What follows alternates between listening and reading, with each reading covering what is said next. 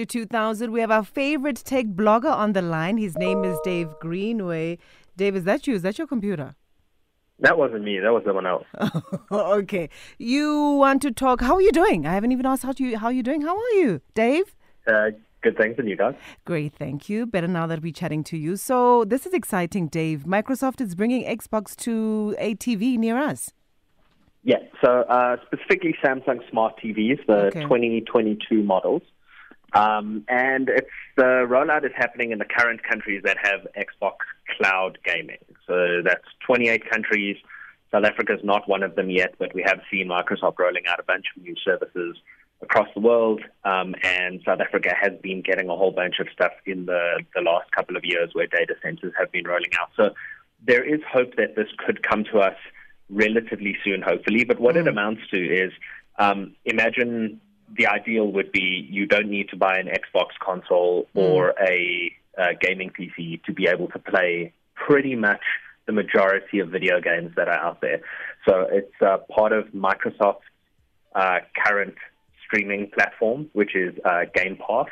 So there's Game Pass Standard and Game Pass Ultimate. These are available both to PC and computer gamers, and each of them has their own catalog.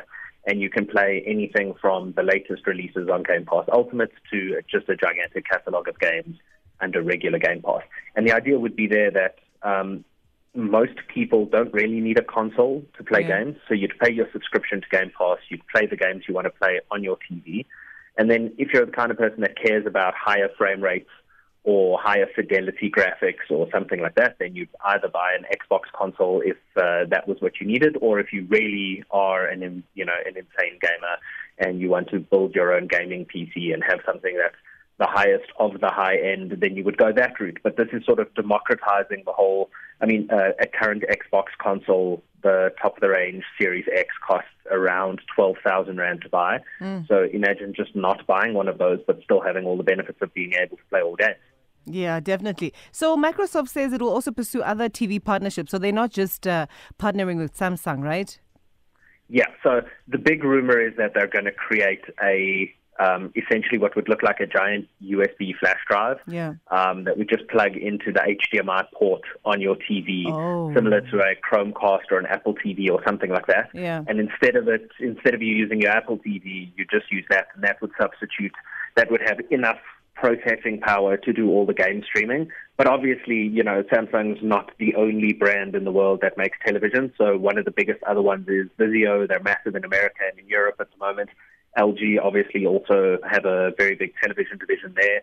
So it's basically just that Samsung's probably got other deals with them in uh, like the smartphone space and things like that. So they started with Samsung and then they're rolling it out to everyone else. So I wouldn't be surprised if you see this on all new TVs starting Yeah. from 2023, and then we just have to wait for the service to be in South Africa. Yeah, that makes sense. When are we likely to see this in South Africa, though?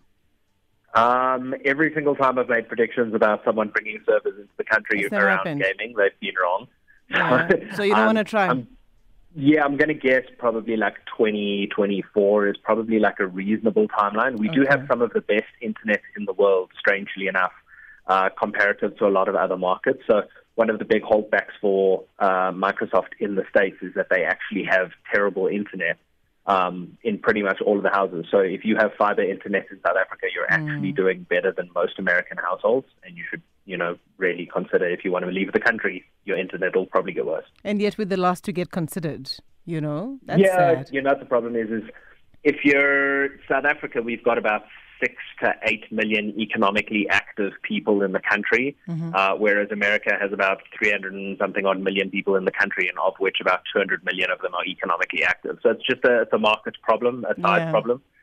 But uh, you know, Disney's here with Disney Plus, and Netflix is here, so eventually everyone will just be here slowly over time. When they run out of people in America and Europe, and they look for new markets where what's going to be available, and they'll come here. Yeah, we'll catch up. But for now, we're going to be buying consoles. Okay, so Ah, 100%. Microsoft Teams calling is getting enhancements. This is nice.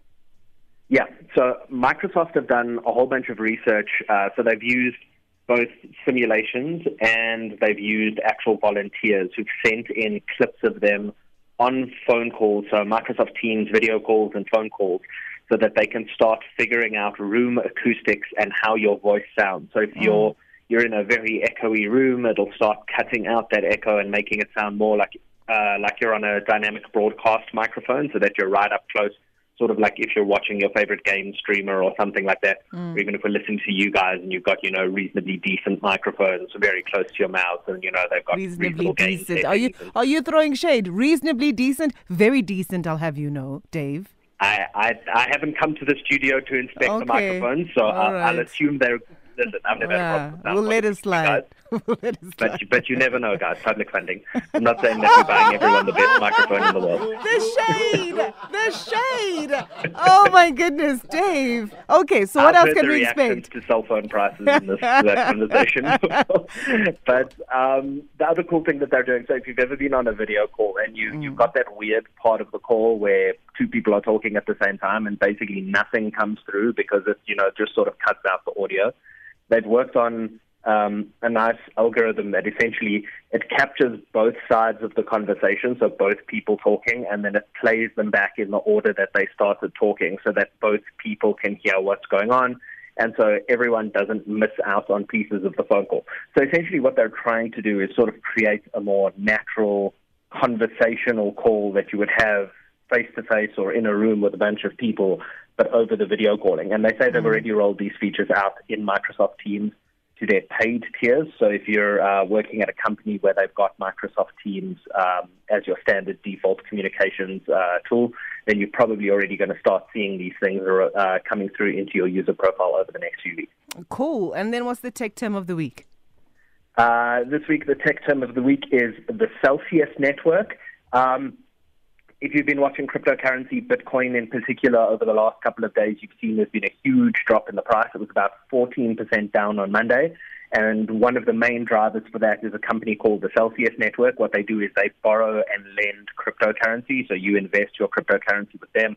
They promise you a fixed return, much like your bank would if you invest money with them. And then, same as a bank, they lend that out to other people who are using it for other things. And they froze withdrawals um, from all of their accounts because they were citing extreme market conditions. So people obviously saw that the price was dropping and started pulling, you know, requesting withdrawals. And it's the kind of thing you would see in countries when the currency goes completely to hell and everyone runs to the ATM and tries to pull their money out in cash before their money's worth nothing. The same sort of thing happened here, and it sparked a big sell-off on pretty much all the crypto networks. So um, if you've got money in cryptocurrency, um, I'm sorry, maybe hold on to it for a while. You know, the standard thing is to hodl, so mm. hold on for dear life is the sort of uh, general rhetoric around cryptocurrency, and we should hopefully see a spike back. Hold and on. Get some money back out of it. Hold on. Hold on, we shall. Mr. Dave Greenway, thank you so much for your time. Enjoy the rest of your Tuesday, sir. You guys do have a good one. Cheers. Thank you. That's Dave Greenway, our tech blogger.